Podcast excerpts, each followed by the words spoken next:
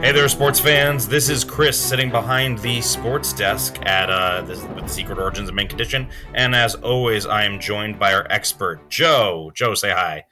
Hi, folks. Hi, sports fans. The baseball season has started. Oh, my God. I'm so excited. and the hockey playoffs are coming. This is, uh, what a great time to be a, a sports fan. it, it is the mo- it is truly the most wonderful time of the year. Yes, it is. Uh, so uh, no, we're we're glad to be here. We're coming to you. This is going to be an actual sports short, just because we're we're a little short on time. But there is a lot we want to get to, and again, we're we're we're going to try, y'all. We're going to try to to keep recording more regularly. So, um, where would you like to start today, Joe? well, uh, um, I think we should start with the, uh, the the NHL playoffs, right? Because the baseball season's just begun. We're we're you know they're on the precipice of the playoffs. So, Chris, could you uh, could you uh, tell us about uh, about that? You gotta see Sure. What I'm hearing is don't bury the lead. There you go. Yeah. That's Uh, right. Don't bury the lead. Yeah, so there's there's a bunch of things to get to in the NHL. Um, I do want to start briefly by saying for anybody who is possibly in the area to catch a PHF game, which is the Premier Hockey Federation, it was formerly the National Women's Hockey League. Um, they're a professional hockey league, and uh, and they're playing some exciting hockey, or they will be. They just finished wrapped up their season uh, with the Isobel Cup, but they're going to they're going to double their salary cap uh, to 1.5 million next year, which is obviously not nothing approaching professional male sports. But I got to tell you, some of these women are they could easily compete in the NHL, easily compete. So if you happen to be in the area of like the Metropolitan Riveters or the Buffalo Beauts, uh, go catch a game. It costs almost nothing, and you're going to see some good hockey. Um, so I wanted to bring up the fact that that, that it's going to get more interesting with salary cap being doubled to 1.5 million because um, obviously players being played more, they can they can afford to keep people around longer. Uh, some of the women can, you know, it's it's more likely they're going to be able to pull in women from other countries to play for them. So some pretty cool stuff happening with the PHF that I've started following, but. Uh, that's sort of a brief. There's not a lot I know about the league other than I get to watch some really cool highlights. Uh, hoping to change that next year. But to the NHL. So, um, most of the teams at this point are locked in. So, brief rundown, uh, starting with the Eastern Conference. Boston has run won the President's Trophy. What that means is they have scored more league points than anybody else in the league, and it's not even close. They're at 127 league points, and the next Wow. closest team, Carolina, with 109. Um, that means that Boston is locked into the overall, the first overall seed in the Eastern Conference, which means they're going to play the number two wild card. Okay. Um, and then uh, we've got Toronto and Tampa because Boston is already locked into the number one seed.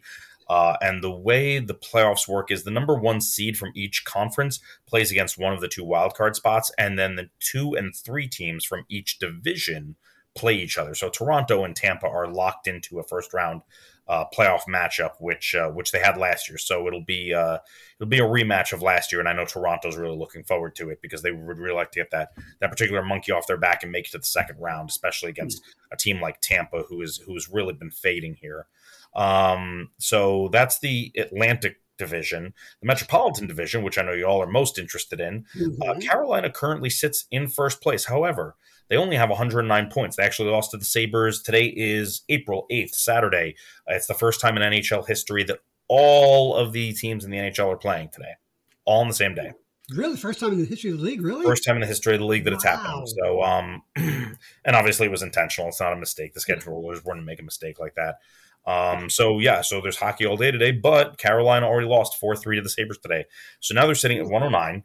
The Devils are one point back of them. Uh, and the the after today, the, the Devils do play Boston tonight. Um, the the Hurricanes will still have a game in hand, but uh, the Devils actually have a chance to to jump them for the conference uh, the conference leads or the excuse me the the division lead. I I personally think Carolina will still win it. Um, but the Devils do have a shot at it, and it's something they're interested in, but not too too interested in because basically at this point, locked in at third are the Rangers. The Rangers have 104 points, having played The 79 games. Yep. So the Rangers are basically locked into into third place at this point. Nobody's going to catch them. Um, it's possible they overtake the Devils or Carolina. It's even possible they win the division, but it's really unlikely. They're they're four points back of the Devs. They're five points back of Carolina, having played 79 games, um, and they'll be playing. They'll be playing uh, a little later tonight against Columbus, which is a likely two points. Um, but worth mentioning that you know they're, they're it's unlikely that they even if they get out of third place, they probably don't get out of second. So they're pretty pretty well locked into that that sec that first round matchup against uh, the number two or the number three seed. And then in the wild card spots, uh, Buffalo is still technically in the running, but they really they blew it the other night when they they lost to Florida in regulation. That was basically a four point swing for them. So at this point, really vying for those those last two spots in the Eastern Conference, Pittsburgh, who is ju- who just they stacked points up early, but they have not been playing well. Honestly, they don't belong in the playoffs. Um, they might make it anyway with 90 points, but then Florida's right behind them with 89 in a game in hand, and the Islanders are also right behind them with 89 points in a game in hand. The only reason the Islanders are currently sitting outside the playoffs is because Florida has one more regulation win than the Islanders do, despite having equal points in the standings. Um, so it's looking very likely. So it's either it's going to be Pittsburgh, Florida, and Islanders, two of those three. My guess is it's going to be Florida finishing strong and and the Islanders uh, being carried on the back of Ilya uh, uh, Sorokin. So. Um, so that's who we're looking at in the Eastern Conference. In the Western Conference, almost everything is locked up at this point. Uh, Colorado Avalanche, uh, Dallas Stars, Minnesota Wild, they're all locked in for the Central Division. They're not locked into their spots yet, so there's still some position jockeying that's going on. Um, the Vegas Golden Knights will probably win the conference. Uh, they've got 106 points, so they'll probably be the, the number one overall seed. Um, and then Edmonton and the LA Kings, uh, they've locked in their spots. Seattle Kraken, this is their second year in the league, and they went from missing the playoffs last year entirely to making it. Uh, they're they're locked in. They're locked into a spot. So their second year in uh, second year in existence, and they're in a playoff spot. They're being chased. Uh, well, they're not being chased. They're already locked in. Uh, the remainder of the chase is Winnipeg, Calgary, and Nashville. Um, Nashville does have a game in hand, but Winnipeg and Calgary both have 89 points, whereas Nashville only has 88. So uh, again, two of those three teams, uh, well, one of those three teams actually is going to make it. So there's some meaningful hockey being played right now. Um, that's where we are in terms of the playoffs. Um, they start on Monday, April 17th, so super exciting. Um, I do have a little bit of insight into some of the matchups we care about. Uh, if you cool. care for me to share, but I know I've been talking for for a minute here. No, uh, you have some insight into uh, the uh, Rangers. Yeah, yeah, I do. Ah, I want to hear it then. sure. Um, but before we get to that, I do want to talk about something that I think you'll find interesting, even though it'll never happen.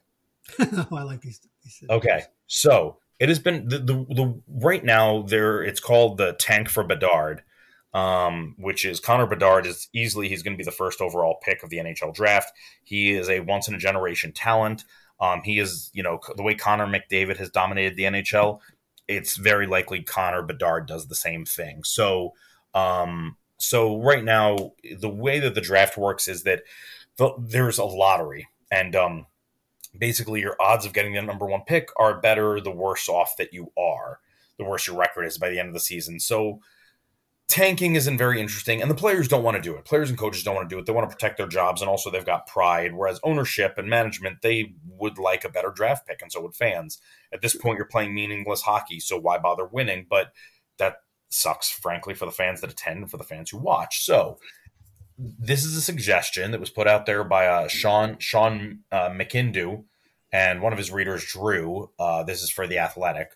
Um, it was suggested that the NHL draft be changed so that instead of getting the best odds of getting your draft pick and just having basically you know balls in a in a drum and then whichever one gets picked, that's how you get your draft pick. Uh, mm-hmm. instead, the worst team in the NHL gets to pick a representative in the playoffs. And then the hmm. order in which the, uh, and then obviously the second worst team gets to pick their representative. And you do this until all the teams are chosen, which there's 16 of them total. Okay. And hmm. then the order in which the representatives finish in the playoffs determines the draft order. So whoever won the Stanley Cup and whichever team picked that team as their like representative in the Stanley Cup playoffs, they get the number one overall pick. Interesting. I know it'll never happen, but I think it would be a lot of fun. I think that it would there'd be reason for other fans to be watching the playoffs in the first place. And yeah, there's some chance involved, but I don't know. I think it's interesting. Oh, that's interesting. So, uh, uh, baseball's uh, uh playing with uh, the uh, the pick also with, with if teams are playing if they bring up guys sooner they're going to reward major league teams in, in draft picks. So that's why you ah see like that's and that to me that that kind of thing makes makes it real interesting. Yes, um, because these don't let these kids languish down there for you know, all that service. We don't want to start this clock on their service time. No, people want to see the kids. Uh, it, it, infuses uh, some uh, you know uh, uh, energy into the game, into the team. So yeah, they're going to be rewarded. So good, good for, yeah. Major League Baseball. So no, I think that's great about baseball. I know the NHL will never do it. It's just something I think about, but I just wanted to get that out while y'all were paying attention. But the Rangers, the Rangers. Okay, so the Devils and the Rangers, I would argue, are all but locked into a first round matchup against each other. Oh, um, it's likely the Islanders will be playing either Boston or Carolina. Now, again, based on what I talked about in the standings, that can definitely change. But I, excuse me, I personally think unless Boston sits, uh, has a bunch of healthy scratches tonight because there's not a lot left for them to play for. Mm-hmm. I just don't think it it happens for the Devils to overtake them, and I definitely don't think the Rangers will. Um, the Devils play Boston, then they play Buffalo and Buffalo just beat Carolina uh, earlier today. So like Buffalo is they're finishing strong, and then we've got Washington who they're not a good team, but they they do sometimes give us fits. Um, so with all of that locked in, you know, I think what could be really interesting moving forward here um, is hold on one second, Joe. I got to pause. Hang on. So it is possible, definitely, that the the Devils overtake Carolina for the first seed, um, but I, I just don't think it's likely. So if we're looking at the Devils and the Rangers, I will say I think that's a matchup the Devils like. Um, I think they certainly prefer it to playing against the Islanders. If if the Devils were to take the number one the the the number one spot in the uh, in the Metropolitan Division, um, they'd play one of those those three teams that I listed earlier: uh, the Islanders, the Penguins, or the Panthers. I think they would be fine playing the Panthers or the Pens. I don't think they want to play against the Islanders. I think Sorokin is just he's just supercharged. In, in fact, currently he leads all goalies in goalie performances relative to workload. And what that means basically, it's uh, Shayna Goldman who would come up with the with the the numbers via that metric. But basically, um, you know, it's great if you make it's it's great if you make uh, 30 saves on 31 shots. Um, you know, but if you make 10 saves on 10 shots, that's arguably a better performance. It's not your fault you faced fewer shots. It's a good thing. That's the defense. So, uh, so goalie performances relative to workload basically takes into uh, consideration sort of that context, right? And Ilya Sorokin leads all goalies um, it's it's it's really impressive what he's done this season. This is what we talked about, Joe, uh, on the podcast last year when we were talking about the Islanders and some of their weaknesses. Uh, Sorokin being injured really, you know, it really hurt them. Hurt them. Um, but Sorokin is a goalie who can just stonewall you and, and, break you down in a game, and then that lets the Islanders score one goal and and still win. You know, score two goals and still win. Um, it's what the Devils got used to in their history for a really long time with a guy like Marty Brodeur. Yeah, Marty and, Brodeur, yeah, who's great. Yeah, and they would only need to score one, maybe two goals to win mm-hmm. a game, and that's why they kept losing for the past decade was because you, they didn't have the goaltending for it. Well, the Islanders do, but they also score goals. So um, I don't think the Devils want to see them. I think the Devils, even though uh, it's, I think right now some of us are underestimating the Rangers. I think the Devils want that matchup. I think the Rangers are in a little bit of a tough spot right now. So if you look at them matched up, um, the clear goalie advantage goes to the Rangers. There's no doubt. Uh, though, you know, I think Sorokin is set to be the Shesterkin of this playoffs. Uh, because last year Shesterkin carried the Rangers on his back. Yeah, other guys chipped in, but like Shesterkin was a brick wall. You know, you were calling him, I can't remember, you were calling him Plastic Man, right? Yeah, Plastic Man, yeah. yeah. Okay, because he was everywhere. And he he's playing well this season. And in fact, he's um I want to say he's, I think, fourth overall or maybe fifth overall in goalie performances relative to workload. He's not terribly far behind Sorokin, um, but he's not superhuman this season, which he shouldn't mm-hmm. have to be, right? Uh, this is where we talk about like Aaron Judge, where it's like, yeah, he had a superhuman season.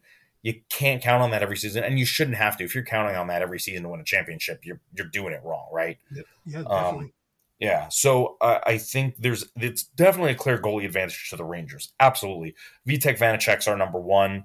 Um, he's been playing well, but he's been it's it's been there's some bonker saves that he makes, but usually it's like it's the adequate play combined with our our offense. Uh, you know that that that makes that work that makes Vitek look good. So clear clear goalie advantage to the Rangers. There is a clear offensive advantage to the Devils. Uh, the Devils just have mo- more goal scorers, higher goal scorers. Uh, they're fast. Um, so when they when they come when they get chances, those high danger chances are are you know if you can't limit them, you're going to pay. That that that puck's going to find the back of the net. Hmm. Um, you know we haven't had a lot of trouble doing that since December. So um, so I think clear off, and, and, that's not to say that the Rangers' offense is not good. It's just I, they're not they're not as much of a threat as the the Devils seem to be.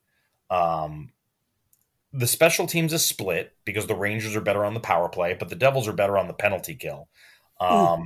And the the the the the difference between the two of them, the gap is greater in the penalty kill. In other words, yes, the, the Rangers are better on the power play, but not by much. The Devils are better on the penalty kill and by more than that, not much. Hmm. Um, but it, so I think what it will likely come down to, because right now I've said goalie advantage Rangers, offensive advantage Devils, special teams split. I think what it really comes down to is who who plays better defense. And here's why I say that. I say that because the Rangers really need to clog up neutral ice and they need to take away the Devils' speed game. If they can stop the Devils from entering at speed, you know, if mm-hmm. Jack Hughes is going to be breaking in all the time, if Timo Meier is breaking in, um, the Rangers just don't stand a chance. But if they can clog up the neutral zone and if they can make it harder for Devils to use their speed game because there isn't a lot of open ice. If they have to dump the puck in and then chase it into the offensive zone, um, they stand a, a, much much better chance. That's that's the way teams have beaten the Devils this season is by taking away their speed game. Um, but on the other flip side of that that defensive coin, whereas the Rangers need to take away the Devils' speed game, the Devils need to limit the number of quality chances Rangers get on Vitek Vanecek. Vanecek makes good saves, but if you're getting close on him and you're getting rebounds, you're going to put goals past him. You're going to put bucks past him. If the Devils can can maintain um, disciplined defense, excuse me, and keep the shooting chances for the Rangers fewer and farther in between, and also from the outside. Don't let them get low. Don't let them get close to that. That's that's the Devils' key to victory. So I think that's why ultimately, if the Devils and the Rangers see each other in the playoffs in this first round, um, a it's going to be really supercharged because this is actually a series worth watching, uh, which it has. That's not been the case since 2012 when the Devils beat the Rangers uh, in the Eastern Conference Finals. Um, and that was when you know the Devils had had some good young players like Adam Henrique. They had Ilya Kovalchuk, the Russian superstar sniper, um, and then of course you know the Rangers had yet another amazing goaltender in uh, in uh, King Henrik. So uh, you know I think this is where uh, it's it's cool to see this this battle get back to to what it used to be um, or, or really entering a new chapter uh, of the of the rivalry. Um, but I do think that that series will come down down to defense. Interesting. Now I have a question. Yeah. Um, how do you take away the speed game in hockey? I mean, you can't. It's not like the uh, the NFL where you can you can put two guys on a on, on a receiver, right? You can't do that. Oh no, you can do that. You, you can, can, absolutely do that. Do that. You don't want guys get you don't want guys getting behind you, right? But yeah, what the Rangers can do is so sometimes when you're playing defense, you you have a couple of guys who sort of drift back into the into your own zone, so nobody gets behind you. Okay, yeah. Okay. Um, but what the Rangers can do is if the Rangers clog up neutral ice, just throw a bunch of bodies out there into mm-hmm. neutral ice, that that center ice, right? It means the Devils can't enter at speed. There's just there's just not enough room because there are too many bodies.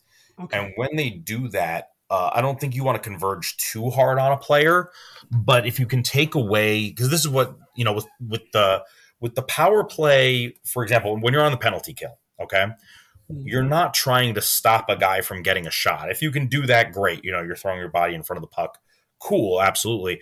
But when you're short a guy and it's five on four, what you're doing is you're taking away passing lanes. You play the guy close enough that you can get your stick out and disrupt disrupt passes, which is why so often on the penalty kill you see that diamond formation. You know what I'm talking about? Sure. Yeah. Mm-hmm. So you're trying to take away passing lanes because if this guy is shooting from the outside, if he's shooting from, you know, near the blue line and there aren't a lot of bodies in front of your goalie, the goalie's going to stop it. almost every single time. Unless it takes a weird bounce, that goalie is going to square up. He's going to know that puck's coming, and he's just going to make himself as big as possible. And he'll have time to track the puck as it comes in, even at 80 miles an hour.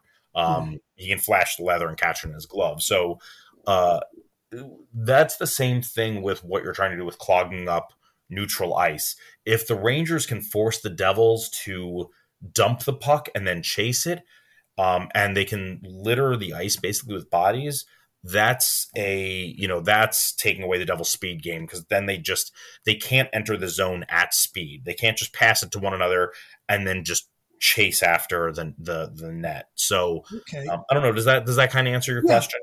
But a follow-up um, a follow-up to that. and now, be oh and really sorry really quickly and be physical. If you're oh, hitting oh, yeah, the devils if you're yeah. being physical because that's been a question it's one of the reasons the devils really wanted timo Meier because he's a bigger guy. Um if you can if you can use your physicality and you can throw your body weight around a little bit, it's going to slow other guys down. So because the the speed guys are, are they're playing a finesse game, so be a little bit more physical. You're going to see, I think, you know, I think one of the guys who's going to get the most ice time for the Rangers is going to be K'Andre Miller, and that's because that man has a monster reach. His oh, he's he's so big. He's so big and he's got such good reach that he's extremely disruptive when he's on the ice. And that's the kind of guy you you want to get his stick in there, do poke checks, and go after the puck. Go ahead, Joe. Okay, so now you, I, I, I completely follow that, but in, in most sports, you know, where there's defense and offense, if you if you put all your guys in center ice, clog, if you clog up center ice, do you leave yourself vulnerable anywhere else on the ice? Is, is there- yeah, I mean, again, if, if if players get past you, you don't want them getting past you. What you're what you're trying to do is you're trying to clog up the middle so that the mm-hmm. Devils mm-hmm. have to dump the puck into your offensive zone once they dump the puck, then you can go back into your own end and you can chase after it. And okay. you and also don't forget that like you have a guy back there. Shesterkin will just go behind the net and play the puck.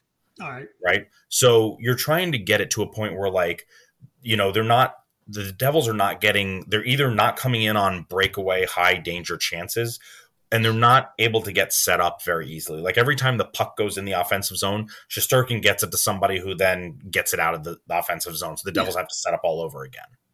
Okay. All right. Good. Yeah. That's why that's why I don't I think the Devils so um the Devils right now, bah, bah, bah, bah, bah, let's see. So they are I need to give me one second. I need to track their um their overtime record here. I'm trying to figure out where where I can best see that. But basically, they have they only have eight overtime losses. Uh, that's actually, I mean, that's nearly they're they're tied for okay, yeah. So they're like sixth in the league on overtime losses, and a lot of those come in the shootout for them.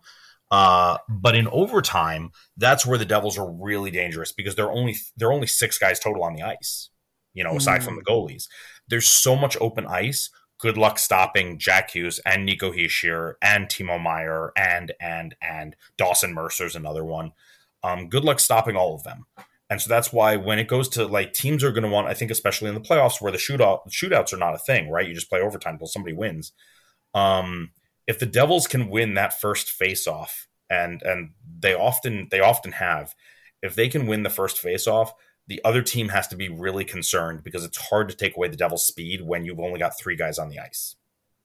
Interesting. Yeah. Now you had said earlier, um, and I think this is a, I think I, I, think this is a fair assumption that um, how Sorokin is playing so well. Uh, he's he's he's is he a shoe in for the Vezina Trophy? I, I mean, I think so. I think there are a number of things that you you look at when you're deciding on the Vezina Trophy, but I and there, I'm, I'm, sure there are a couple of guys out there that it's like, mm, no, it'd be nice for him to get a nod. But unlike some of the other awards where you really, uh, like for example, the um, oh, uh, the not the Norris Trophy. Um, give me one second here. Uh, da, da, da, NHL awards. What am I thinking of? Not the Hart because the Hart is MVP, and we know that's going to Connor McDavid. I think it's the Calder the Calder. Let me double check that real fast. I don't know what that is. That's why I'm going to check right now. Uh, the Calder Memorial Trophy. No, that's the that's basically the rookie um, rookie award, which which could go in a couple of different ways. But I'm gonna I'm gonna find the name of it. But there's a trophy that goes to the offensive the the forward who pl- who is the best defensive player, which is kind of a weird thing to think about, but that's but that's what it is. Um, is it the the Selke? Yeah, the Selke. It's an annual award given to the forward who best excels in the defensive aspects of the game. Okay, but how do you how do you determine that? And that one you end up up in the air of like, okay, well, are you looking at the guy who who uh, has the most takeaways? Uh, do you have? Are you talking about the guy who blocks the most shots? Well, no, not entirely, because some guys who block the shots, that's great for them, and they and they're they're excelling in the defensive game. But then there are other guys who don't block any shots, and the reason they don't block shots is because they stop plays before they become shots. So, like, yeah. you know, there are a lot of gray areas. The Vezina i don't think it's the same way. Um, it's the goalkeeper adjudged to be the best at this position, and it's voted on by the general managers of the NHL clubs. Um, I think he's all but a shoe in based on the way that he's played all season, the way he's carried his team. Um, it's been pretty bonkers. So I, I would go so far as to call him a shoe in. Cool. All right. Well, I've heard yeah. you say this, and I've heard other people who, who are much more versed in the game than I am that uh, entering the playoffs, if you've got a goalie who's hot, that's that's just you know that's it's huge. It's huge, and I I equate that to uh, uh, a closer in baseball, obviously Mariano Rivera, right? Uh, and I equate that to a kicker. And I'm thinking the first one that comes to mind is Adam Vinatieri. Sure. Uh, yeah. Uh, so I think, you know, it's, um, it is amazing how sometimes you play these entire seasons. Um, uh, baseball, you play with 26 men uh, for 40 man roster. I don't know what the, I don't know what the compliment is for hockey. Football is over 50, but it, sometimes it just comes down to one guy right. in the playoffs. And that I find incredible and fascinating. And I think, and when we get to baseball later, I'm going, I'm going to, I'm going to kind of try to bring this back and say why I think the Mets are in big trouble because they don't have one guy for the entire year that could make it very difficult for the Mets to go far in the, in the playoffs this year. Right. So, uh, but I just wanted to get that in, and, and I, I, think, um, you know, I, I, uh, thank I thank you. I do it again in public. Thank you for getting me back into this sport. And I just I just yeah. it's amazing to watch these goalies. It's just the incredible reflexes. I don't know how. Well, they got eyes in the back of their head. Their peripheral vision must. And how do they even have that with those those yeah helmets on? It's just amazing to watch these guys just lay their entire body out. You know, put it's like it's like diving in front of a bus, a Greyhound bus or something, or a Mack truck. Why would you do that? You know, the old saying, right, um, right Mama, don't your uh, your boys grow up to be cowboys? Well, don't let your boys grow up to be goalies either, man. It's, no, it's it's and and all goalies are just they, they they're weird because they have to be every single one of them. Well, they've got to be fearless. Obviously, it's, I, I, I, in sport, I think it's the most fearless position in professional sport is, yeah. is being a hockey goalie. Yeah, and no, I just, I just have tremendous respect for these guys and yeah. these women because you've been telling me about the women too. So yeah, no, there are there are some really really good players. Actually, women's world is going on right now. Um, so yeah, and then one more thing I would say is definitely the Islanders are in an interesting spot. I think uh, the Islanders. It'll depend on where they land, and mm-hmm. if it, obviously they have to make the playoffs, but it'll depend on where they land. I think there. This is going to be a very feast or famine situation. I think if they line up against Boston, they're in a lot of trouble. Um, I think that's going to be most teams, but I think they're going to be in a lot yeah. of trouble because they're not going to be able to rattle Boston. But because they'll, they'll have to play mistake free hockey. I mean, they have a chance, but they'll have to play mistake free hockey and they're going to need to bury every puck possible. And then Sorokin's going to have to withstand the onslaught from Boston. It's going to be tough, especially against uh, Ullmark and Swayman. I mean, Boston doesn't care who's in net, they're happy with both goalies. But if the Islanders face Carolina, that could actually work out really, really well for them because the Hurricanes have had a really tough time solving good goalies. In fact, you see Saros, the uh, the goalie for the Predators, he saved 96 of 99 shots the Carolina put up against him over two games. Wow. Just it's just bonkers. 96 of 99 shots the Carolina put on him. And three of those goals came in one game. The other game, Saros blanked the Hurricanes. So if the Islanders are facing Carolina and they've had that much trouble with a goalie, who again, Saros is, is a great goalie, but he's not Sorokin this season. Mm. If the Islanders get into the playoffs and they are facing off against Carolina, I really like the Islanders' odds to progress to the second round. Interesting. Yeah. Okay. Well, so. uh, all of Nassau and Suffolk County will will, will, will love hearing that. Yeah, no, there's there's a lot there's a lot to look forward to here. Um, and then I'm not going to talk about the Western Conference matchups just yet because uh, nobody's locked into. They're all locked into um, the playoffs. Uh, I mean, I should say seven of the eight teams uh, that are going to be in the playoffs are locked in the playoffs, but uh, seeding is still a thing. Um, and so we don't know what those matchups are going to look like. So I'm not going to bother speculating. Um, so we have one locked matchup, we have one likely matchup, and then we'll see what the Islanders do. Very good. I can't wait. yeah, no, it's going to be great. Uh, anything I missed, Joe? Anything you were curious about? I think otherwise that's it for me oh, on hockey. I think one quick question. Uh, yeah, about about the coach, the uh, hockey coaches. Uh, we know um, in baseball, most people don't think that the manager is responsible. Maybe maybe five games out of the year. It really, he, he pulls a guy out. He brings a guy from the bullpen. If the guy doesn't perform, you can't put that on the manager.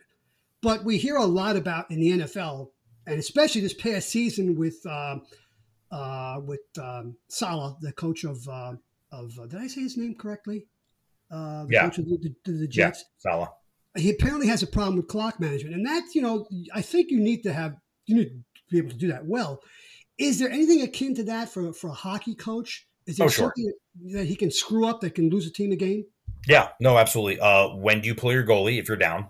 Okay. Um, how to use your timeout? How to use your coach's challenge? Coach coach's challenges are really really tough because in the NHL uh, with your coach's challenge, this is what happens. If there's a goal you've decided to, let's say the Devils are playing the Rangers and the Rangers score, Lindy mm-hmm. Ruff, the coach of the Devils, decides that's not a goal. That was a that was a, a kicking motion, and so he oh. decides to challenge it. Now, if it's overturned, there's no goal. Great, we're thrilled. Mm-hmm. But if it's not overturned, the goal stands, and then that's assessed as a bench minor penalty. So now the Rangers have scored a goal, and they're now on the power play. Wow, that's a that's a bigger. It's uh, re- it is. Yeah, it's there's there's MLB. Yeah, right. Yeah, so it's really. I mean, it's nothing like the NFL, where if you challenge, yeah, you don't want to lose the challenge, but it's not like you get delay of game penalty, lose five yards. Which even that five yards is nothing compared to a whole two minute power play. And excuse me, the most dangerous time in hockey, the time at which a puck is most likely to go into the back of the net on either side, on either end of the ice, is in the first 30 seconds after a goal. Sure. So you've given up a goal, and now you're giving your opponent a power play at, at, exactly the moment when a puck is more statistically more likely to find the back of the net. Um, wow. So there are definitely things a coach can screw up. Also, coaches sometimes will. Uh, there are punitive measures in hockey. When a hockey player screws up his assignments or something like that, coaches will bench them. Hmm. Um, they'll limit their play time. They also have to shuffle lines, and they come up with line matchups um, so you know, think of it as akin to a baseball manager. Um, well, yeah, a baseball manager putting in a uh, what's a bad a bad combination. If you're looking at if you're looking at if you've got if you've got a left-handed batter um, who do you not want to throw in there? It's it's a right-handed pitcher, right? Or do you want? I don't, right- I don't want to. I don't want to throw a right-hander who's who's throwing junk. I want somebody who's going to come in there. If if I, if I can't get a lefty and a lefty uh, a lefty on lefty late in the game, and I'm bringing in a right-hander, I want somebody who's who's who can throw a fastball by somebody, or at least has a really good changeup. Otherwise, uh, uh, you know, if you bring in, that's why I'm worried about the Mets with David Robinson. We'll get to that in a few mm-hmm. minutes. I don't want somebody who's going to hang a curveball in that spot. That's it's a similar situation uh, because the the coach decides who who goes in, which lines go in, and um and you know you can easily screw that up. I think you can put in a line that that is either out of its depth or it's gassed or you're asking too much of them. Um, mm-hmm. Um, so yeah, there are a lot of things a coach can can screw up to screw up a game. Absolutely. Okay. All right. That's a thank you, Chris. That was very educational. Yeah, Good. man. Cool. So, all right, Joe. Okay. A little bit of baseball here. A little bit of baseball. Well, I'm going to start with uh, to, to bring this to tie this up with what I uh, was uh, saying about um, injuries or you know uh, losing the, Mets losing somebody. The Mets lost Edwin Diaz, their closer, who last year had one of the best uh, seasons a closer has ever had in, in the history of the game. Uh, he was hurt in the WBC. Uh, which did very well, by the way, uh, on uh, in TV ratings, and people loved it. And you know, it's, uh-huh. it's, it's here to stay. You know, hardcore baseball fan, oh, I can't have my guy. And, you know, the Met fans were, were incensed that their guy got hurt during the WBC. But he's out for the season. And um, again, the closer right now is 35 year old ex Yankee, ex Philly, ex whatever, uh, David Robertson. He's a junk ball pitcher. I don't want a junk ball pitcher coming out of the bullpen when I have a one run lead to protect. I want some, you know. So I, am a little worried about the Mets in that sense. Uh, also, the Mets have lost uh, Justin Verlander until at least the end of May, possibly. We don't know what's going on there, but he's 40 years old. A, year, a year out from Tommy John surgery. Um, gigantic injuries. The uh, Trevor Story of the Red Sox out, for, uh, out for the season. Altuve, that little bastard, out until uh, June. the Astros, Gavin Lux, the starting second, the starting uh, uh, second baseman for the Dodgers, out for the season. Jose Quintana of the Mets out till July. Carlos Rodon, who got 162 million dollars from the Yankees. We don't know when he's coming back. Maybe May. Rhys Hoskins, the first baseman of the Phillies, out for the season. Bryce Harper uh, hurt again. Uh, had Tommy John, maybe May, maybe June. So that you know, you, this changes the landscape of, of the or the power rankings in, in, in MLB because these are big, big names. But the right. biggest one I think is Edwin Diaz. Um, yeah, you know, that's, that's, celebrating. That's, it's tough to replace a closer of that magnitude of the uh, you know uh, he he's the best he's the best closer in baseball the last two years. No way, there's no way around it. So let's see what happens there. But I just wanted to get that out of the way. The injuries, um, it, it, and it affects all. It's you know it affects all teams. Also, Chris, right now as I'm looking at the baseball standings, we have the Tampa Bay Rays seven and zero. Oh, haven't lost a game yet, uh, leading the American League uh, East, and their combined their their total payroll is seventy eight million dollars. That is about five or six million dollars short of Verlander and Scherzer's combined salary for the year. Wow, it's incredible. Every year the Rays find pitchers, they find guys to, to, to plug in at a, at a position. Uh, it's just it's just amazing. Uh, they let go of Joey Wendle and they find this guy Wells to play shortstop, and he's he's like Ozzie Smith at short. It's just amazing what this they they are, they are the best run obviously the best run organization in baseball and one of the best run organizations in professional sport. So i got to give them their props to the to the uh, tampa bay rays. Um, and uh, so and now chris um, the the new rules. I have some observations of them yeah yeah please uh, you know about the pitch clock or they want to call it the pitch timer. Right. Um, so um, what i've seen uh, with the with the pitch clock it, it's uh, right now it's about 20 to 25 minutes the games are shorter. Okay that's that's good you know so we're not going to have these three and a half hour games anymore they're just under three hours or just barely over three hours. Mm-hmm. but we have seen there there i can't even begin to uh, enunciate all the permutations of the violations that, that are happening right now but some are really ridiculous um, a game last week pete Pete Alonso is two out. He's he's on first. He's running on every pitch because it's a full count in the batter. On the third foul ball, he t- he kind of like saunters back to first base, and that causes a pitch clock violation. Uh, uh, uh, uh, uh I should say a, a, batter violation, and Jeff McNeil is already, already um, uh, one strike in the hole because Peter Alonso didn't get back to first base quick enough. I think that's kind of stupid. So uh-huh. I, I, think they're going to work these things out before we get to the playoffs but we are seeing more what this has done. The bigger bases, obviously. Uh, you know, you've got to deliver the pitch within 15 seconds with nobody on base, 20 seconds with somebody on base, and you can only throw over the first base twice. If you don't get the guy in the third throw, third throw over, it's a balk. He goes down to second base. So right. Stolen bases are up over 90%. Oh, wow, already. Yes, I mean, and the completion is it's, it's the completion is also in the 90s. So guys are running with reckless abandon again. I like it. It's part of the game. I wish we could get bunting back in the game, but that, that might be the last thing that comes. Mm-hmm. But uh, yeah, we've got that going on right now. So that's that's uh, uh, uh, something I like about the new pitch clock, pitch timer. And the other thing is, Chris, the shift is effectively gone. So now Anthony Rizzo, who uh, before he has two strikes on him, he's a pull hitter, especially in Yankee Stadium with the short porch. In uh, years past, there would be three men on the um, uh, on the on the um, the right side of the infield, on the right side of, uh, of uh, second base, mm-hmm. and and they be and they, they you could pull your left fielder and put him out in short right field, and that what they call that martini glass uh, uh, defense, and it's tough to get a ball through. That is not you can't that's you can't do that anymore. Uh, okay. So left, I think we're going to see left-handed averages go up. uh, especially with guys like that. Apparently, Joey Gallo is doing very well with the Twins. Mm-hmm. he's constantly hitting into the shift when he was with the Yankees. So we're seeing some byproduct of that already. And something we are talking about um, off air before uh, was the um, the new schedule with the travel. Now you play right, right, right. For instance, the Yankees are only going to play the Rays 13 times this year instead of uh, 19 times. Wow. Yeah. So that's that's a that's a real big difference. Yeah, because the Yankees got to go out to L.A. or they got to go to uh, Milwaukee or they got to go to uh, Pittsburgh.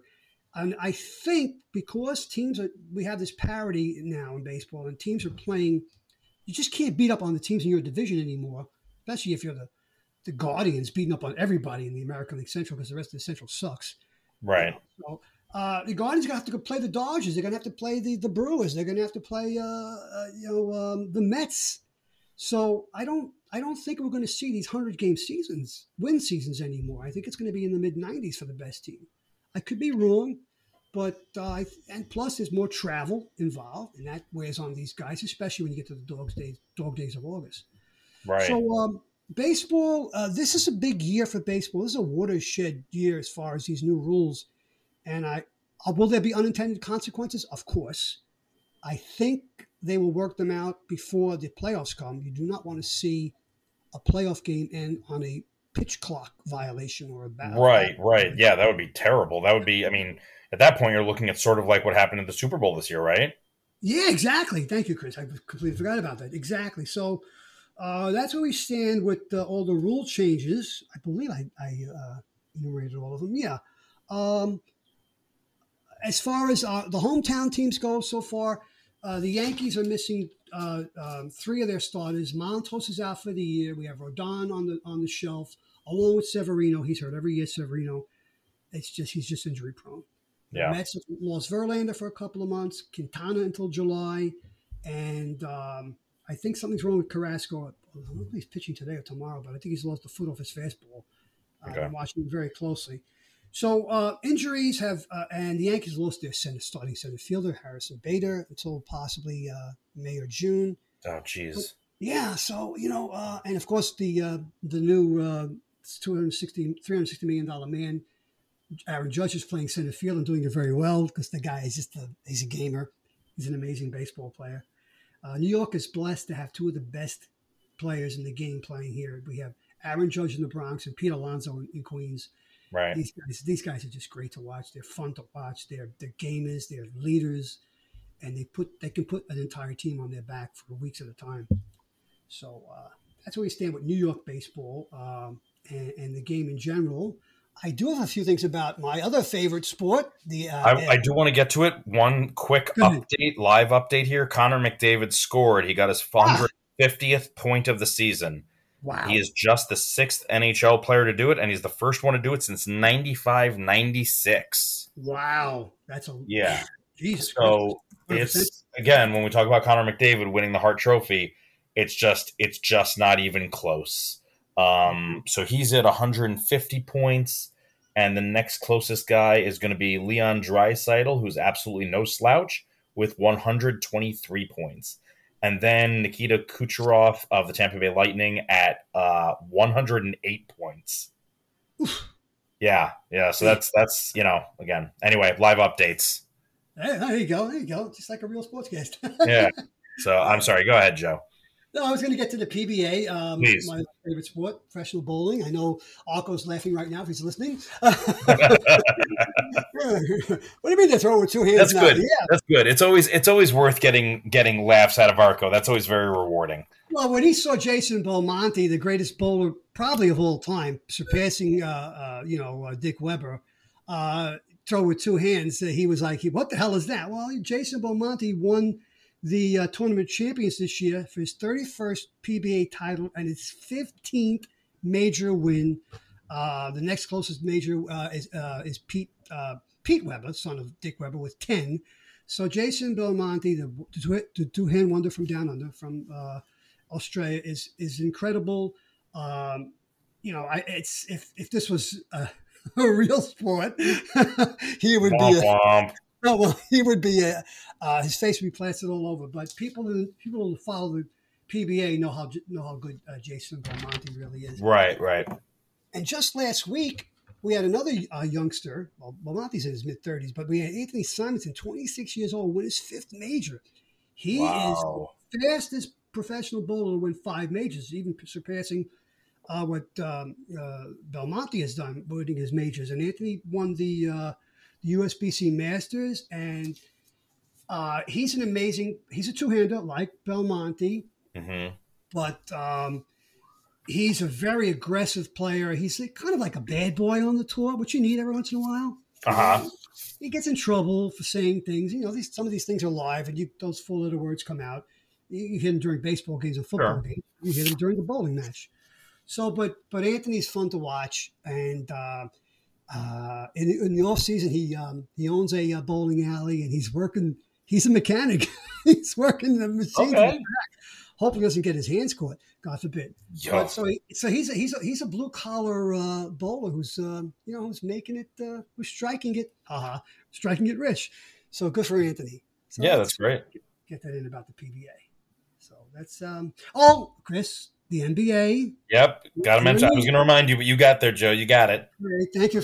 Uh, the Knicks are going to. The Knicks have made the playoffs, and they're playing very good basketball. Uh, um, let's see. Uh, um, I, I, don't know who they're going to be playing in the first round, but the Knicks could go deep in the playoffs, and even the Brooklyn Nets.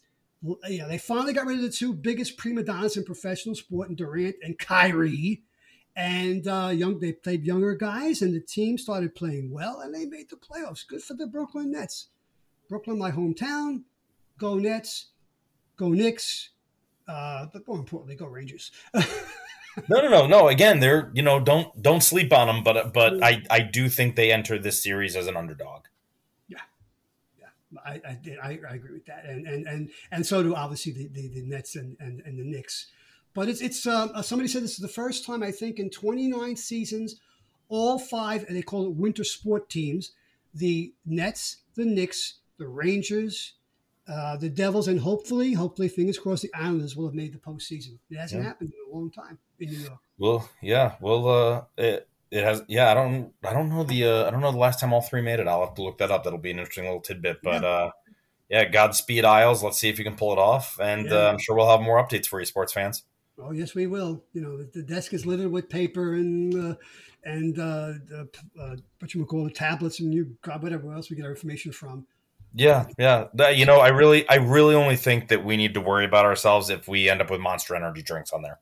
I think, I think then, I think then there, there should be cause for concern, folks. Until then, it's just the usual kind of chaos around here. I can't even drink coffee. I know that's what I'm saying. I, I, I drank one Monster I had a sip of a monster and I hated it. So if there are ever monster cans on our desk, like worry about Joe and I. We are not okay. We won't be okay. that, that is definitely for sure, Chris. That is for sure. Anything you think we missed, Joe, or does that about wrap us up for today? I think, I think we uh, we're wrapped up for the day. Yes. That is amazing. We covered a ton of ground in only 48 minutes. Way to go, Joe. A, a true sports sports short. Try to say that five times fast without stopping. Right. Thank you, as always, for your insight and your thoughtfulness and uh, just your camaraderie, Joe. I always I always enjoy chatting with you, but uh, but I know that everybody who's listening can always uh, feel your feel your warmth, and that's one of the things we always loved about Mint Condition was uh, you know a nice a nice warm hearth uh, to, to to come and talk sports and and comics and TV around. So thank you. Thank you, Chris. Thank you. You're, you're very kind. Thank you. And ah. your knowledge of, of the NHL is impeccable. That's all I can say. Well, I do like faking it until I make it, so here we are. uh, thank you, sports fans, for listening to us. As always, uh, like us on Facebook, follow us on Instagram or whatever it is you do on Instagram. Um, subscribe. We'd love to know who's listening, when, how much. We want to know what episodes you like, what you don't like. Um, so you know, engage in the Facebook group. We're doing our best to, to keep up with everything and work around our bonker schedules these days. But uh, we love you. We're grateful for you. Uh, recommend us to friends so that maybe they too can enjoy uh, the the warmth uh, that we exude on this podcast that is so uh, so reminiscent of, of what it was like to be at mint condition. Um, so I know we usually mention this, but probably not often enough. Um, just a quick shout out to the people who made that possible. Uh, Joan and John Gross, obviously, with starting the condition, Richie Garofalo and his lovely, wonderful family, without mm-hmm. whom this wouldn't have been possible. And of course, you, Joe, continuing that tradition um, for for you know a refuge for so many of us. So thank you to everybody who made made this podcast possible by making that store possible. So with that, we're going to sign off, and we'll see you next time, sports fans.